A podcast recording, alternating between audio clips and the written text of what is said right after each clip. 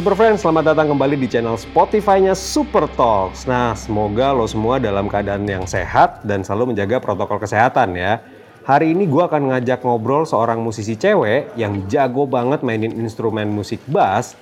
Terbukti nih dengan namanya yang berhasil masuk ke dalam jajaran Bass Heroes 2 bersama nama-nama besar basis lainnya. Selain aktif sebagai seorang basis, ternyata dia juga lagi disibukkan dengan produksi musiknya kemudian aktif sebagai konten kreator di beberapa media sosial, tapi di balik dunia musiknya banyak hal-hal seru yang oke okay banget untuk kita korek di Super Talks nih Super Friends. Oke, langsung aja kita samperin ya Super Friends ya. Wanda Omar, halo, apa kabar Hai. Wanda? Baik. Sehat ya? Sehat dong. Ini lagi apa ini? Lagi latihan-latihan Hmm, atau Bisa gimana? dibilang begitu ya, pemanasan tipis-tipis lah. Pemanasan tipis-tipis. Kita ngobrol-ngobrol ya. Boleh dong. Oke, apa hal yang membuat lo pertama kali suka dan mau belajar instrumen musik secara langsung? Hmm, oke gue spill dikit. Sebenarnya gue nggak mau main bass awalnya. awalnya gue tuh nggak pengen, tapi uh, lambat laun gue belajar karena menurut gue kayaknya kalau cuma puas sama satu hal tuh kayaknya nggak seru ya. Jadi Hmm. kita coba eksplor hal yang lain dan ternyata pas gue tahu peranan bass, ih ternyata bass itu walaupun nggak sekelihatan instrumen lainnya yang shining banget, Hmm. tapi kalau nggak ada bass musik lo beda men. Itulah yang bikin gue jatuh cinta sama bass. Itu ya awalnya. ya? Gitu. Nah, lo pernah bilang juga kalau dulu itu bass nggak sekeren gitar yang paling ngebold di antara instrumen lain ya. Nah itu. Tapi akhirnya malah jatuh cinta sama bass. Apalagi tuh alasannya? Kalau dibilang awalnya nggak suka mungkin karena lo tau lah pasti semua anak di sekolahan pengen jadi paling keren apalagi kalau jam istirahat di Selasa. ya nggak sih? Nah kalau lo main gitar tuh kan keren banget ya. Kalau lo main bass harus dicolok dulu. Kalau gue cuma gini-gini doang nggak ada suaranya. Tapi waktu lo di panggung, waktu lo udah bergabung dalam sebuah band misalnya kalau di band lo nggak ada suara lo nya musik lo tuh kayak nggak ada detak jantungnya gitu loh Hampa ya. hampa banget cuy gitu Nah kabarnya lo pernah bikin heboh satu sekolah nih ya dengan jadi best basis antar sekolah ya, ada kompetisi antar sekolah. nah Karena sebelumnya orang-orang nggak ada yang tahu lo itu ternyata bisa mainin instrumen musik. Itu Asli. gimana awal mulanya ceritanya? Yes banget. Nah balik lagi jadi emang waktu zaman gue SMA itu tiba-tiba ada eh, festival musik antar SMA setangerang. Hmm. Terus ceritanya gue ikutan lah sebagai basis pas banget tuh posisi basis lagi kosong. Hmm. Ikutlah latihan latihan latihan dan sampai di hari H festival tahu-tahu band gue langsung juara satu dan gue jadi best Best basisnya. basis ya. Di situlah teman-teman baru tahu oh ternyata lo tuh basis Wan gitu. Oke, sekarang boleh sebutin 5 lagu dengan bassline paling kece menurut lo? Hmm, menurut gua sih uh, Billie Jean, terus abis itu ada juga Ah. lagunya Queen yang Another One Bites the Dust. Oke. Overjoyed-nya Stevie Wonder, Isn't She Lovely. Mhm. Terus kemudian lagu-lagu kayak kebanyakan Michael Jackson sih yang Michael bikin Jackson gue ya? off the wall. Off itu the salah satu wall. lagu favorit gua, bass line saya Kece. kece banget. Oke, sekarang boleh sebutin tiga female bassist idola lo. Wow, ada Esperanza Spalding, kemudian ada juga siapa lagi ya tiga female bassist uh, ada gue lupa oh saya Gray bassisnya Oke. Daniel Caesar kemudian Michelle Degocello Ini juga menarik nih sekarang. Yes. Apa sih tantangan seorang female bassist Yes. menurut pengalaman yang pernah lo dapet? Oke gini, sayangnya basis itu adalah instrumen yang jarang banget dimainin cewek. Jadi ketika ada cewek yang mainin instrumen ini, pasti tuh orang langsung kayak ngeliat, ah dia mah karena cewek doang nih. Padahal orang-orang yang tadi gue sebutin itu salah satu panutan gue yang menurut gue mereka ngebuktiin walaupun mereka cewek, walaupun mereka terlihat menarik, tapi mereka juga tetap ngebuktiin kalau gue tuh bisa loh setara sama cowok-cowok dan gue bisa diakuin Dan permainan ya. gue, yes sebagai basis cewek Hmm, gitu. Esperanza Spalding salah satunya ya. Tuh. Oke, apa yang lo lakukan untuk membuktikan ke mereka orang-orang itu yang meragukan lo bahwa lo itu bisa fokus dalam karir bermusik secara profesional? Nah, kalau yang meragukan ini justru kebanyakan datangnya dari orang-orang yang ada di luar musik. Hmm. Karena nyatanya kalau di dalam dunia musik mereka tuh waktu tahu malah support banget, saling berbagi insight dan juga malah saling ngebimbing. Nah, yang dari luar ini nih malah kadang-kadang kayak yang eh, Wanda tuh nggak kerja-kerja malah ngeband. Karena basically gue bukan datang orang dari yang apa ya yang sekolah musik. Karena gue eh, sekolah ekonomi lah kayak orang-orang Oke. pada umumnya.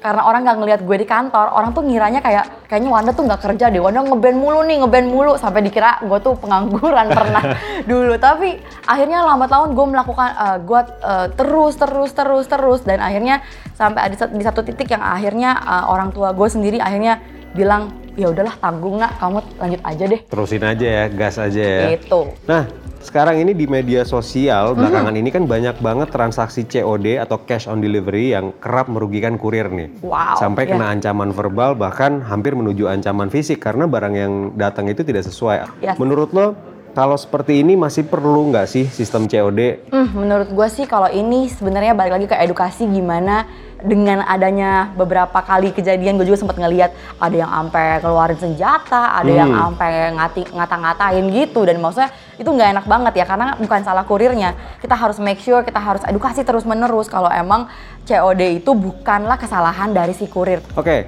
barusan kita udah ngobrolin soal musik nih. Nah. Sekarang kita beralih ke fashion. Yes. Kita ngobrolin tentang fashion ya. Mhm. Nah, lo kan selalu terlihat dengan gaya yang vintage dan simple. Dapat pengaruh dari mana sih? Dan apa alasan lo suka dengan style seperti itu? Jujur aja gue suka banget sama uh, gaya-gaya yang everlasting karena uh, salah satu influence gue ada teman gue sendiri di Bali.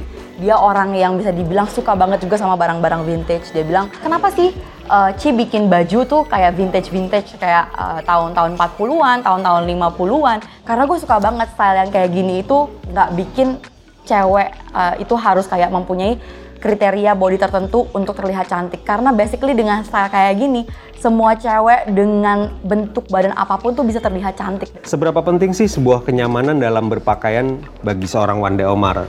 Nah menurut gue uh, baju itu penting banget karena kenapa? Karena kita uh, bisa dibilang bekerja di dalam industri uh, yang memperhatikan penampilan yang juga visual di mana visual itu bukan cuma jadi kebutuhan sehari-hari lagi tapi udah jadi bagian dari pekerjaan. Tuntutan ya? Ya tuntutan banget. Pernah punya pengalaman saltum nggak sih? Atau pakai wardrobe yang ternyata lo nggak serak pas perform? Atau kalau misalnya ada boleh diceritain deh. itu normal sih tapi bisa jadi pelajaran buat gue kenapa karena gue pernah ngalamin saltum kayak misalnya harusnya bajunya warnanya pink soft tapi gue baunya pink yang shocking gitu kan tiba-tiba kayak yang dari antara warna-warna yang soft tiba-tiba ada yang kayak duel Menonjol sendiri gitu ya. kan nonjol sendiri dong jadi akhirnya dari situlah gue kayak yang uh, harus tanya lagi dan di berikutnya gue mendingan tanya oke uh, ini tema acaranya apa ya dan uh, gue harus bawa baju yang gimana ada ya dress code-nya nggak ya? itu harus dipastiin guys Siapa sih musisi cewek yang lo idolakan? Terutama ja- dari cara berpakaiannya sama fashionnya juga. Kalau dari Indonesia mungkin salah satunya eh, Dian Sastro, tapi Dian Sastro musisi bukan ya? Atau Maria Rahajeng mungkin? Oke. Putri Indonesia kita, gue suka banget sama stylenya dia yang gimana tetap terlihat feminin, smart, tapi juga bisa terlihat uh, boyish at the same time, tapi kayak elegan aja gitu, gue suka banget.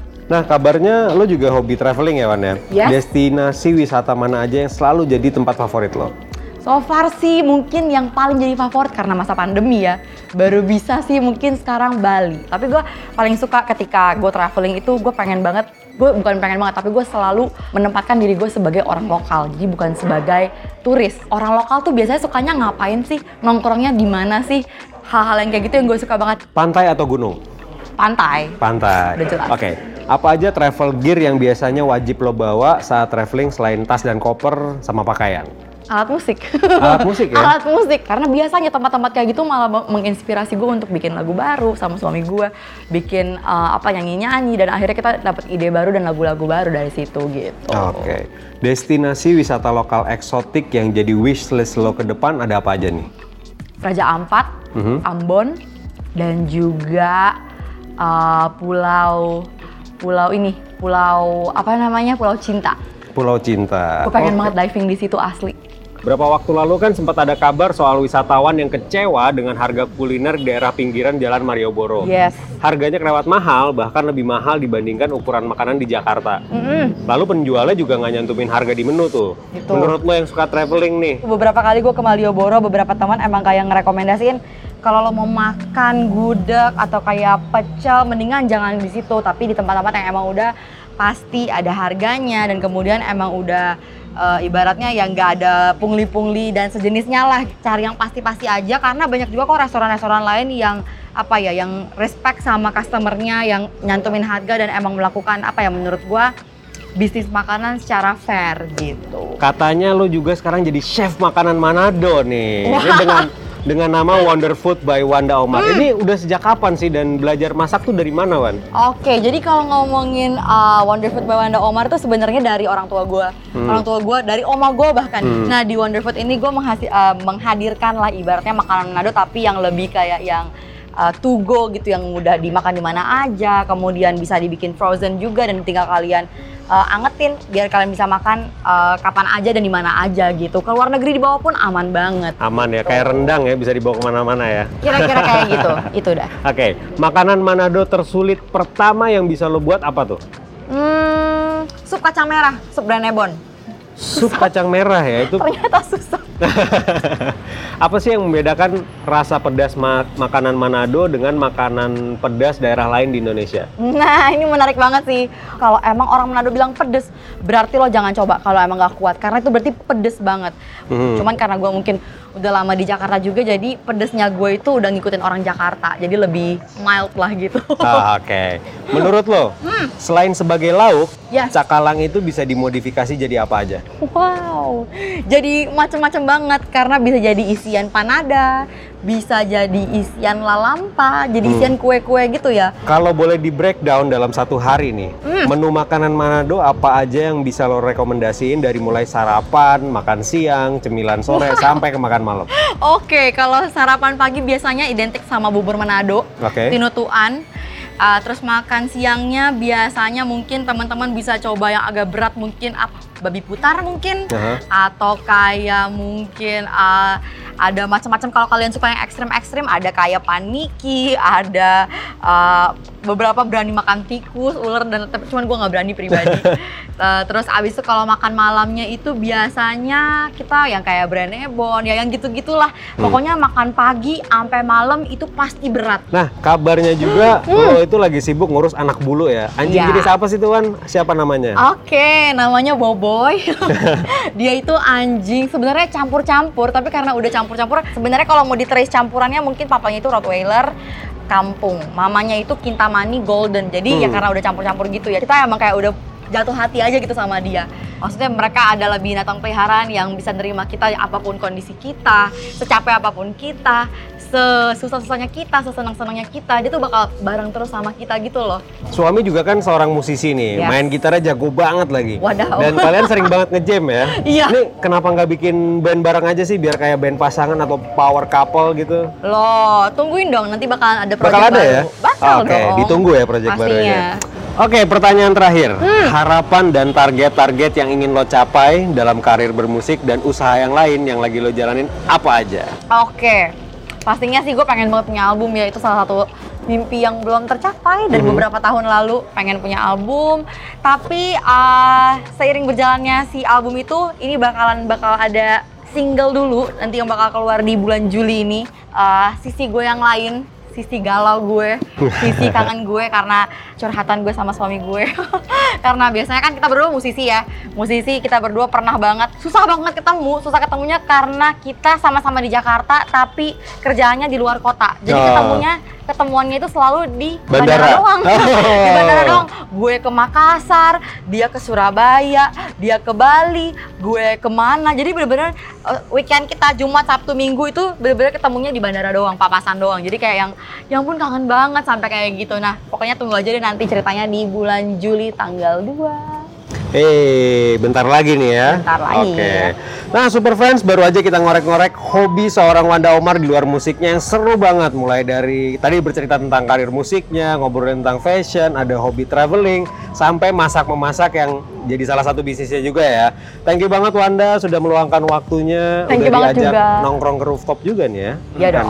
Sukses ya buat lagu yang berikutnya mau dirilis sama ditunggu juga albumnya nanti ya. Pasti, thank, you banget. thank you banget. Terima kasih banyak. Bye-bye. Oke Super Friends, sekian buat Super Talks bareng Wanda Omar. Nantikan Super Talks di episode berikutnya. Stay tune terus di channel podcastnya Super Talks karena kita bakal terus ulik, korek, dan kepoin apa aja informasi seputar idola kesayangan lo yang tentunya lo belum tahu Super Friends. Jangan lupa juga untuk nonton Super Talks di channel YouTube Super Music. Terus lo tulis deh di kolom komentar siapa bintang tamu selanjutnya yang lo mau untuk kita datengin. Bye Super Friends!